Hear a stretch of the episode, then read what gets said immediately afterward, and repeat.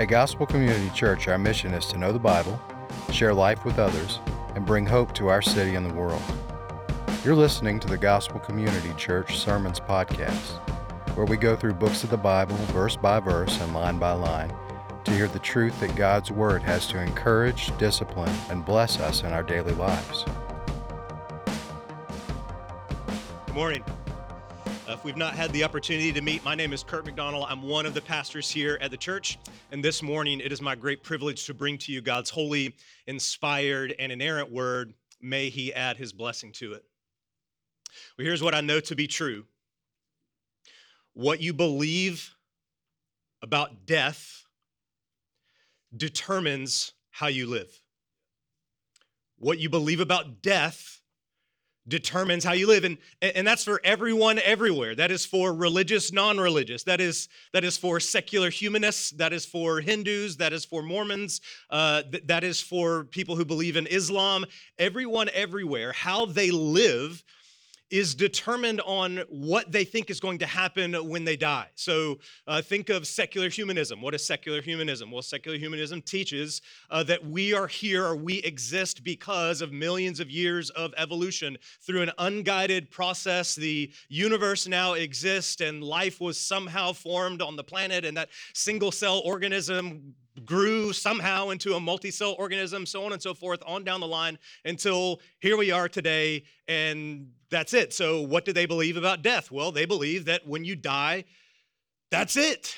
A secular humanist believes that once you go into the ground, it's over. You just become worm food. And so, in their mind, then, how they live is do whatever makes you happy. There's no standing before God at the end when you die. And so you should just live your life however you want to and whatever makes you happy without being bound up by any religious moral rules or laws. That's what a secular humanist believes because what they believe about death determines how they live. In the same way, what about uh, somebody who is a Hindu that believes in reincarnation? This idea that once you die, you come back in a different form and you have this opportunity to right the wrongs of your past, however you would measure that and, and through some process of reincarnation and reincarnation again and again and again, you eventually are done with those cycles and you enter into nirvana. So again, the, what a Hindu believes about death determines how they live or what about somebody who's just agnostic they, they just they don't know uh, what happens when you die well what they believe about death uh, determines how they live because they're constantly in fear of death, trying to avoid it at all costs. And so, even somebody who doesn't know what happens when they die, their life is still determined uh, by what they believe about death. And so, what we believe about death determines how we live. And so, uh, for, for some of us in the room this morning, we might even understand uh, the, the agnostic person uh, as it relates to death, uh, because we're not exactly sure beyond a shadow of a doubt what happens when we die, because none of you have died because you're here this morning. but, church family, I have some really good news for us this morning. There is someone who has died. There is a man, Jesus Christ, and, and he died. Uh, they nailed him to a Roman crossbar. He was declared dead by a professional executioner. They then buried him and put him in a grave. He died, and, and, and but he didn't stay dead he came back to life, and on his authority, he has explained to us exactly what happens to us when we die. And what he says is there is going to be a resurrection. What Jesus says is that death is not the end, resurrection awaits us all. And so, if you're taking notes this morning, write that down for me, church family.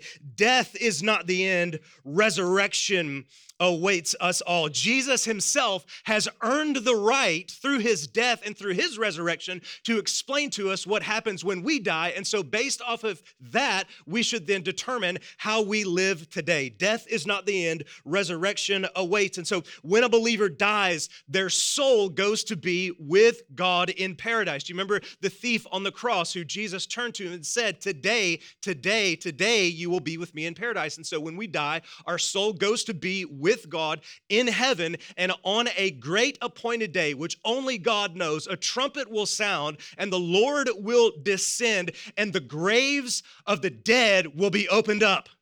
But listen to me, church family. It, it's not going to be like the walking dead, okay? It's not going to be decaying flesh and old dusty bones. We will receive from God a new resurrection body, a perfected resurrection body, which will not age, which will not become sick ever again. Cancer will be no more. They won't even need to make coffins anymore because death will be no more. The resurrection is awaiting us all. This is what happens when we die. There will be no disabilities, there will be no aging or getting sick. Cancer will no longer exist. There will be no diseases whatsoever in the age to come. Death is not the end, resurrection awaits. This is why. This is why the apostle Paul says this in Philippians 3:10. Are y'all with me this morning? The apostle Paul, okay, nobody's with me. That's fine. I'll preach by myself. This is why the Apostle Paul has this to say. He, he says, I count everything as loss. I, I give everything away. Why? Watch this Philippians 3 10 through 11. That I may know him and the power of his resurrection, that I might share in his sufferings, becoming like him in his death. Watch this, that by any means possible I may attain the resurrection from the dead. The Apostle Paul there is saying, I'm basing my whole life off of the fact that when I die, there's going to be a resurrection. As a matter of fact, in Corinthians, the Apostle Paul says this. He says, if we have hope in Christ only in this life, we of all people are the most to be pitied. If, if this thing that we're doing here today, uh, we've dressed up, we've put, you know, I, I got on a blazer today, church family. We've come here to this building to sit in this place to worship God. If when we die, that, like, if this is all there is, what are we doing here? What a waste of time this is. But we know because Jesus has come back from the grave that this isn't all there is. That when they close the casket, that's not the end of the story. And so we have reason to live and to have hope in the coming resurrection of Jesus Christ. Okay, I'm ready to preach today. Now, we find ourselves in Luke uh, chapter 20. We've been traveling through this book line by line, verse by verse. In just a few days, Jesus will be arrested. He will be executed and put into it. It's only a few days away in, in the place where we find ourselves in this story. J- Jesus has been in the temple, um, he's been teaching. He's been preaching in the temple, and, and person after person, group after group, have come to Jesus they're asking him questions. They're trying to trip him up. They're trying to discredit him because he just keeps gaining fame and popularity with the people. And so all of the religious uh, fancy folks are wanting to figure out a way to get Jesus out of the way. And so they're asking him these questions to try to trip him up. Remember, we, we saw they asked him a question about, uh, you know, what, what do we do? Do we pay taxes or not to the evil government? And he said, render to Caesar what is to Caesar's and to God. So he's he's navigating through these really complex theological situations with just ease and and no one no one can come up with something that stumps jesus. And we find that exact same thing today. Uh, we see this group of guys known as the sadducees. Here they come to try to stump jesus. They try to put jesus in the hot seat but what we saw last week when you attempt to put jesus in the hot seat you end up there yourself and so we're going to see that exact same thing today. Here's how we'll navigate through our text. First, we're going to see disbelief in the resurrection. These guys are known, these, these guys, the Sadducees, are known for their disbelief in the resurrection. We're going to we're going to learn some more things about the Sadducees. Second, mocking the resurrection. So, first, disbelief in the resurrection. Then, the, the whole way that they're framing this question to Jesus is they're mocking the resurrection. They think that this belief is so silly. But Jesus responds this way. He responds, thirdly, we're going to see facts about the Jesus has facts for us today, church family. He they're mocking the resurrection. They don't believe the resurrection. And, and Jesus says, no, no, l- let me let y'all in on some facts about the resurrection. Thirdly and lastly, he, or fourthly, I'm sorry, fourthly, he gives us then biblical evidence for the resurrection. He takes them back to the Old Testament and says, Here it is, boys. Th- this is the resurrection. So we're going to see disbelief in the resurrection, mocking the resurrection, facts about the resurrection, and fourthly, biblical evidence for the resurrection. Y'all want to get into the text today? First, disbelief in the resurrection. Verse 27 in chapter 20. There came to him some Sadducees, those who deny that there is a resurrection. These Sadducees are kind of like um, Jewish royalty. They're they're like a duke or an earl or a baron or they're connected. These Sadducees, this group, they're connected with the priests and the temple.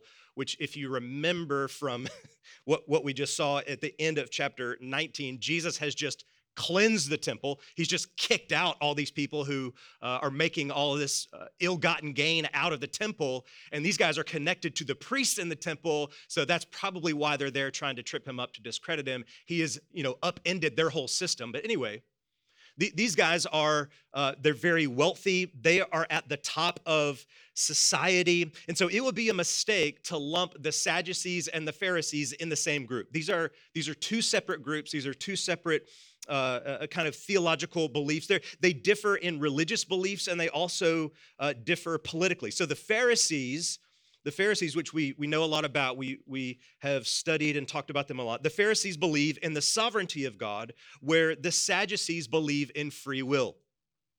The Pharisees believe in angels and demons. The Sadducees do not. They, they don't believe in angels and demons. The Pharisees believe in the Torah, the writings, uh, basically all of the Old Testament, including uh, oral tradition passed down from the rabbis, where the Sadducees only accept the Torah, that is, uh, the first five books of the Bible. The Pharisees believe in the resurrection, and the Sadducees do not believe in the resurrection. Uh, so if if you want to know just a fun little way to remember the difference between the Pharisees and the Sadducees, is that the Sadducees do not believe in life after death. That's why they're so sad, you see.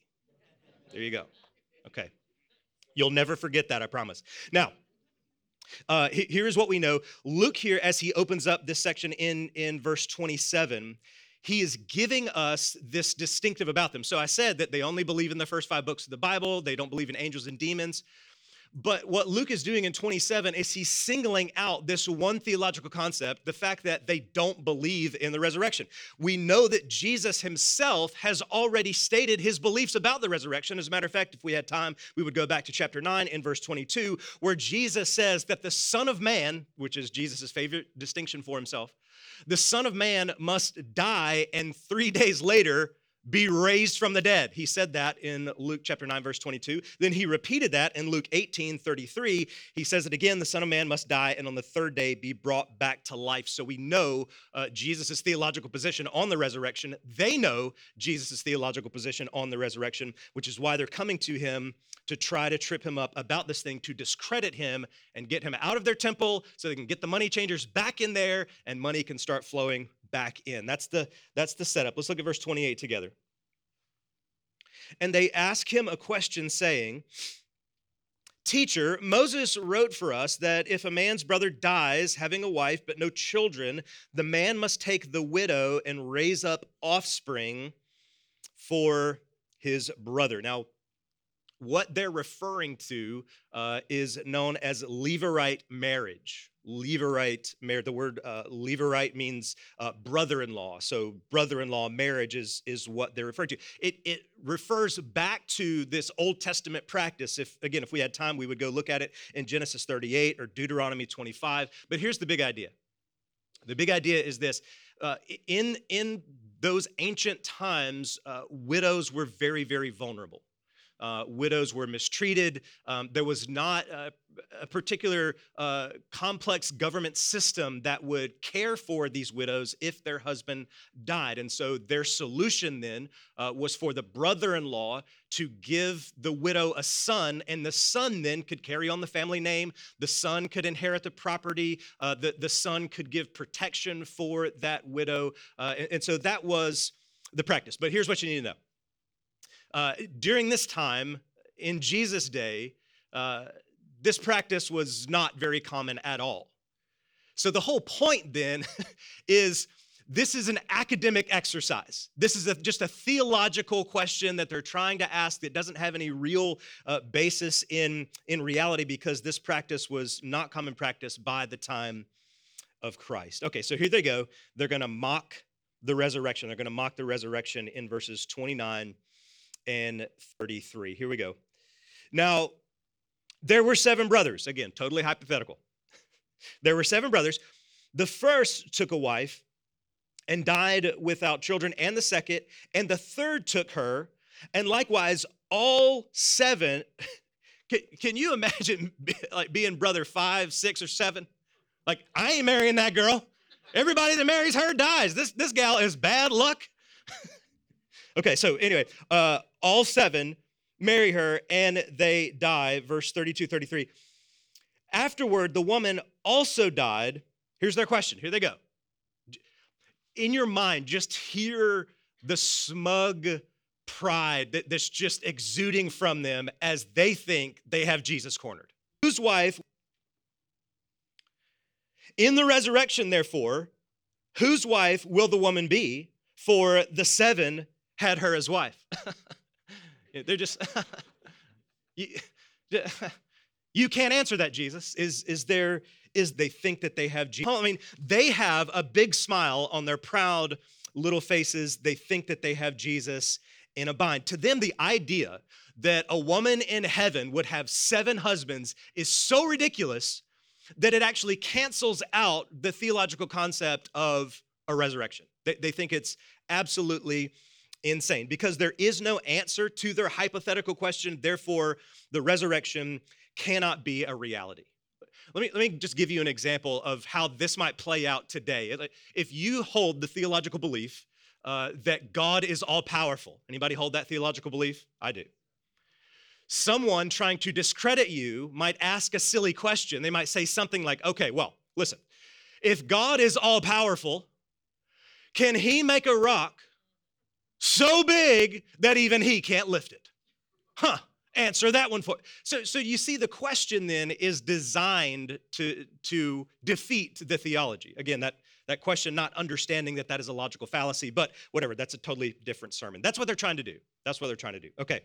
What will Jesus do in the face of that? Third, Jesus is about to drop some facts about the resurrection. So we've seen them mock the resurrection, giving this story about this woman. She can't possibly have seven husbands in heaven. This is so ridiculous. How could you hold to such a ridiculous belief as the resurrection? And let's look at Jesus' response. Now, the facts that Jesus is about to give us about the resurrection dismantles the premise of their argument.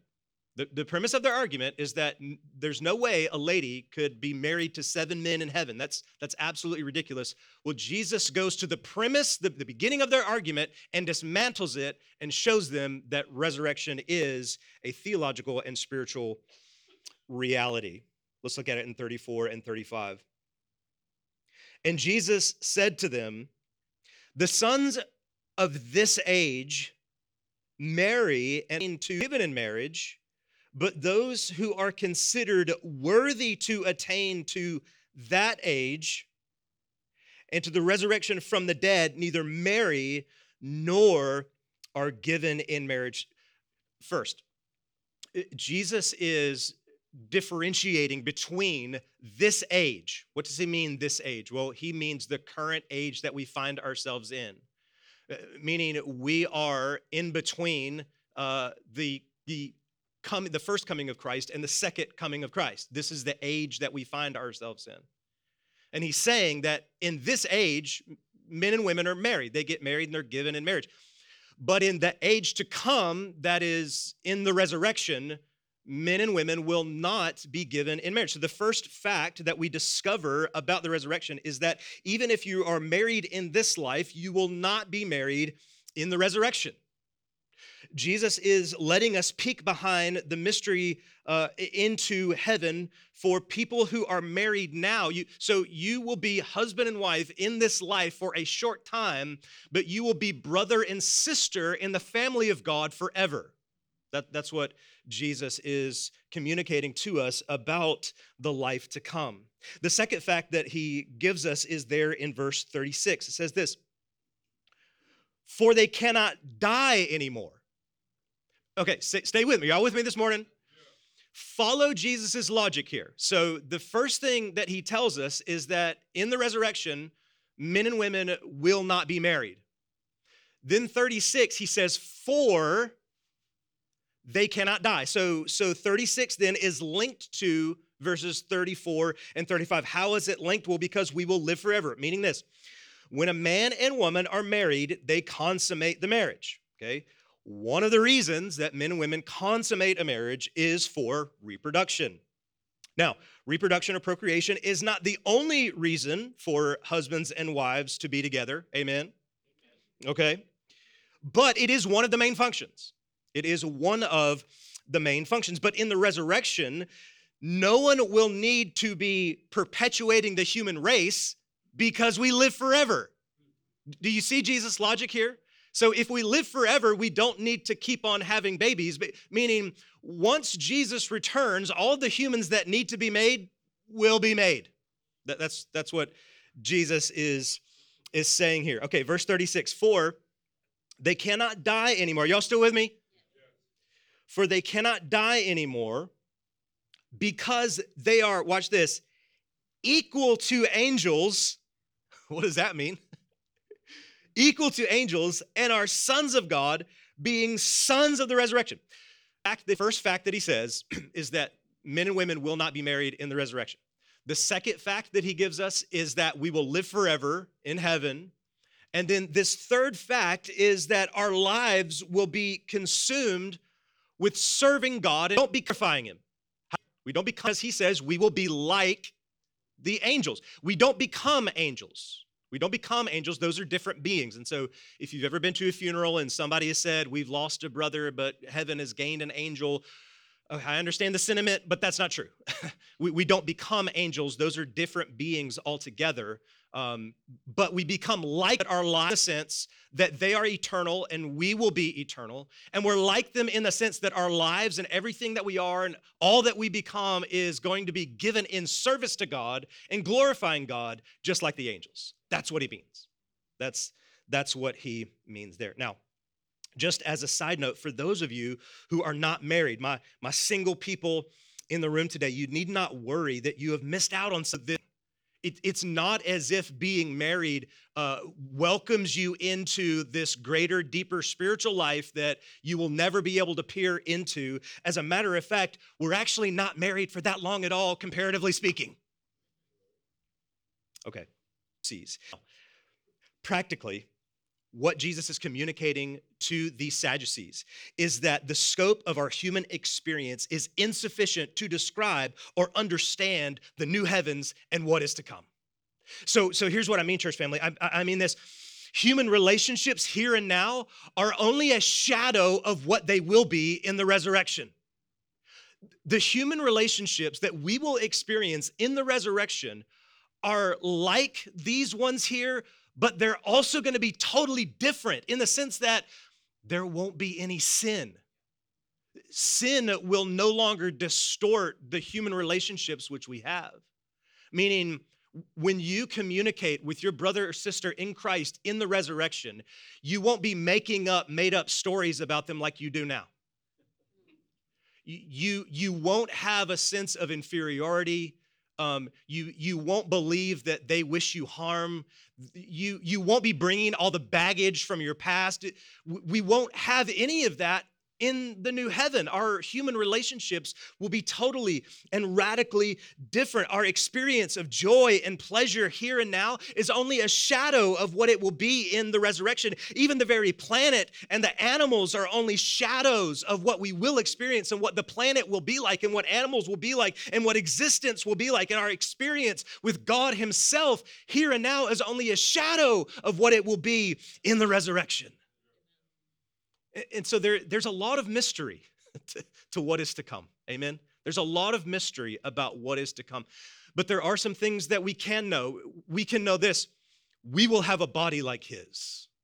Romans, uh, Romans chapter 8 and 6 explain to us that we will receive a resurrection body like Christ's resurrection body. We, we know that that, but even that is mysterious, isn't it? Because uh, Christ was recognizable as himself, but also some of them didn't recognize him. Christ had a physical resurrection body. We know that because they touched him and he ate fish, uh, but he also walked through walls. So we will have a body like his, but there's also some mystery to that. We know that we will be with him forever because uh, Jesus says, If I go to prepare a place for you, I will come back and get you. And so there's going to be angels, streets of gold, exploring his people from every tribe, from every tongue, together without sin, worshiping him, exploring his creation in the resurrection. We will be building and creating and serving one another. Other than that, it's kind of speculation. but that is what the resurrection will be. Okay, Jesus isn't done with these guys. He, at, at this point, Jesus could say, I rest my case, but he's going to take it further. Jesus is going to give them biblical evidence for the resurrection. What is so interesting about this uh, is that this very same account is given to us in the Gospel of Mark. And what Jesus tells the Sadducees in the Gospel of Mark, if we had time, we'd go back and look at it, but we don't. Jesus tells these Sadducees when they come up with this question, he says, Jesus says, You know why you guys are wrong? Uh, because you don't know your Bible uh, and you doubt the power of God. And then he goes on to say what he's about to say next. Look at verse 37 together. This is the fourth point in our outline biblical evidence for the resurrection. But that the dead are raised, even Moses showed in the passage about the bush, right? The passage about the burning bush. Now, why doesn't Jesus say Exodus chapter 3? Well, we know Jesus doesn't say Exodus chapter 3 uh, because the chapter verse the chapter divisions and verse divisions come much later. So how they found passages or how they called out passages was just referring to what was in the passage. So he says, "Hey boys, uh, remember the passage about the burning bush. This is a very important passage because Jesus, uh, or because God Himself reveals who He is. He in the burning bush, He says, "I am." But the dead are raised, even Moses showed in the passage about the bush, where he calls the Lord the God of Abraham and the God of Isaac and the God of Jacob, verse 38. Now, he is not the God of the dead, but of the living, for all live to him. Now, now Jesus could have quoted Isaiah 26. He could have quoted Ezekiel 37 uh, to, to show the resurrection. He could have quoted Daniel 12. He could have quoted Psalm 73, which explicitly teach the resurrection from the Old Testament. But remember, these guys only believe in the first five books. So Jesus, in his grace, uh, tells them a, a biblical evidence from uh, the book of Exodus. And so what Jesus is saying is that God is the God of Abraham, Isaac and Jacob. And when God revealed himself, he said, I am the God. Uh, he didn't say, I was the God of Abraham, Isaac, and Jacob. You understand Jesus' argument here? So, God is not the great I was. God is the great I am. He is currently, even now, the God of Abraham, Isaac, and Jacob, even though they're long dead, they're still alive with him in paradise because there is a resurrection.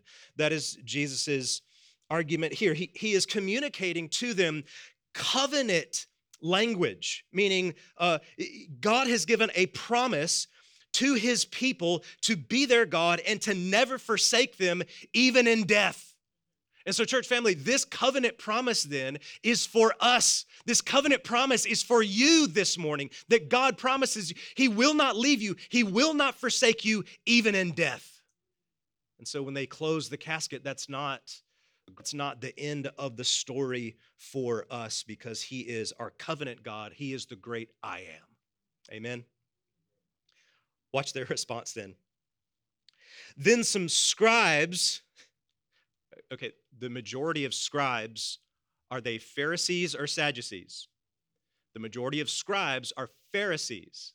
So they are really, really happy that Jesus just put the Sadducees in their place. they like that a lot. Look at this. Then some of the scribes, who were mostly Pharisees, answered, Teacher, you have spoken well. Good job, Jesus, for putting the Sadducees in their place. For they no longer dared to ask him any questions. That's it. He's been preaching and teaching in the temple they have done their best. I mean, they have just laid it all out on the line to try to trip up Jesus, to try to capture him in some theological conundrum which he cannot figure his way out of, and they failed to do it. And so they're like, anybody got anything else? No? Okay, we're done. We're done here. Jesus wins. Let, let, let's figure something else out, which they do, and we know how the story ends. At the beginning of the sermon, I said this what you believe about death determines how you live. And we talked about secular humanists, we talked about agnostics, we talked about Hinduism, but what does that mean for us as Christians? This reality, which Jesus is talking about, what does that mean then for us? How does the fact that one day Jesus will return and will give us resurrection bodies, we will be with him forever in eternity, with no sin, no shame, no crying, no death, forever, ruling and reigning the universe with him, what does that mean for how you treat your wife? What does that mean about your attitude at work? What does that mean about how we raise our children? How does what we believe about death impact how we live our lives? Well, I have five things. I could have 50, I have five. I have five things that I want us to look at today. Now, if you'll notice throughout the uh, exposition of the text, I didn't say write this down. Uh, I saved them all for the end. You're welcome. Here they are. One. Because of the resurrection, we face suffering with a secret weapon. Because of the resurrection, we face suffering. Church family, the Bible promises the Bible promises not a life without suffering, but the Bible actually promises a life with suffering. The, the Bible communicates and teaches to us that when we become a Christian, it's not as if God erases all of the suffering from our life. We will never have an issue, we'll never have a problem. It's all hunky dory and just a bowl full of cherries until Jesus returns. That's not what the Bible teaches. The Bible teaches that we will have suffering in this life, but we don't face suffering like other people face suffering. There, there's this, this common phrase that says, whatever doesn't kill you makes you. But as Christians, we say, even if it does kill me, it will make me stronger because I'll be with Christ. There's a, there's a secret weapon. Don't you see? We have this secret weapon as we face suffering. We face suffering in a really, really different way. And so, even if it kills me, I'll be raised to new life, meaning suffering is not the last word, meaning cancer is not the last word. The loss of a child is not how the story ends. A tragic car accident is not the end. Only, it's only temporary, don't you see? We face suffering with just a really different outlook and so, what we're facing right now is not as big as eternity. The suffering you're experiencing in your marriage is not as big as eternity. The pain that you feel from your childhood is not as big as eternity. We face suffering with a secret weapon. Second, because of the resurrection, we think about wealth as a tool not as security and status. Meaning, in the resurrection, nobody's gonna care what you drove. in the resurrection, no one will care that you lived in a 5 4 instead of a 3 2. No one will care. No one will care that you had a beach house. No one will care about your 401k. Nobody will care. Meaning, that we now take wealth and it's not security and makes me feel safe. No, what makes me feel safe is knowing that no matter what happens to me, I'll be in the resurrection. That's what makes me feel safe, not my bank account. And so now we're free not to be mastered by money, but now we're free to use money as a tool for the building of the kingdom because the kingdom lasts forever. Don't you see how this changes everything about how we live our, our lives day to day? Okay. Because of the resurrection, we face suffering with a secret weapon. Because of the resurrection, we think about wealth as a tool and not as security and status. Third, are y'all still with me? Third, because of the resurrection, we mourn death with joy. We mourn death. So, the fact of the resurrection doesn't mean we're not sad when people we love die. That's not what it means at all. We feel sadness because we miss them. But we don't mourn the way the world mourns because death isn't the end. We know that we will see them again. We know that as we enter into eternity, as our souls are united with a forever resurrection body, that those who have gone before us, that love the Lord, they too will be there and we will see them again and we will rejoice with them in the presence of the King. And so, yes, it's painful when we lose someone when they die. It, it's terrible. Like we, we don't want them to, to be gone because we love them, but we will see them again. We'll celebrate with our King together with them. And so, yes, there's sorrow, but, but it's mingled with joy, knowing that they are in the presence of, of the King. Okay, fourthly, fourth reason because of the resurrection, we are not overwhelmed at the state of the world. you turn on any news outlet, listen to any reporter, the message is it's terrible. The message is we're all gonna die. The message is the planet's on fire. The message is everything is gonna explode and blow up. It doesn't matter if we're talking about Russia and Ukraine or Israel and Hamas, if, if, we're, if we're talking about global warming, which is gonna kill us all, or we're talking about nuclear war that's gonna destroy the whole thing. And if you're not into any of that, we're gonna be struck by an asteroid. And the, I mean, it's, it's terrible. Everybody needs to freak out. Well, that's the message of the world, isn't it? But, we know there will be a resurrection to come. And so we're not freaked out by any of that. It doesn't mean that any of that, that, stuff's not important. It just means that we're not overwhelmed. We're not freaked out by it. We, we're, we're not trying to figure out how to get out of this thing. We're just waiting on the Lord. Have, have y'all have y'all heard about this guy Elon Musk? He he's he is building he's literally building rocket ships to get us to Mars so he can save the human race, somebody needs to tell him there's going to be a resurrection.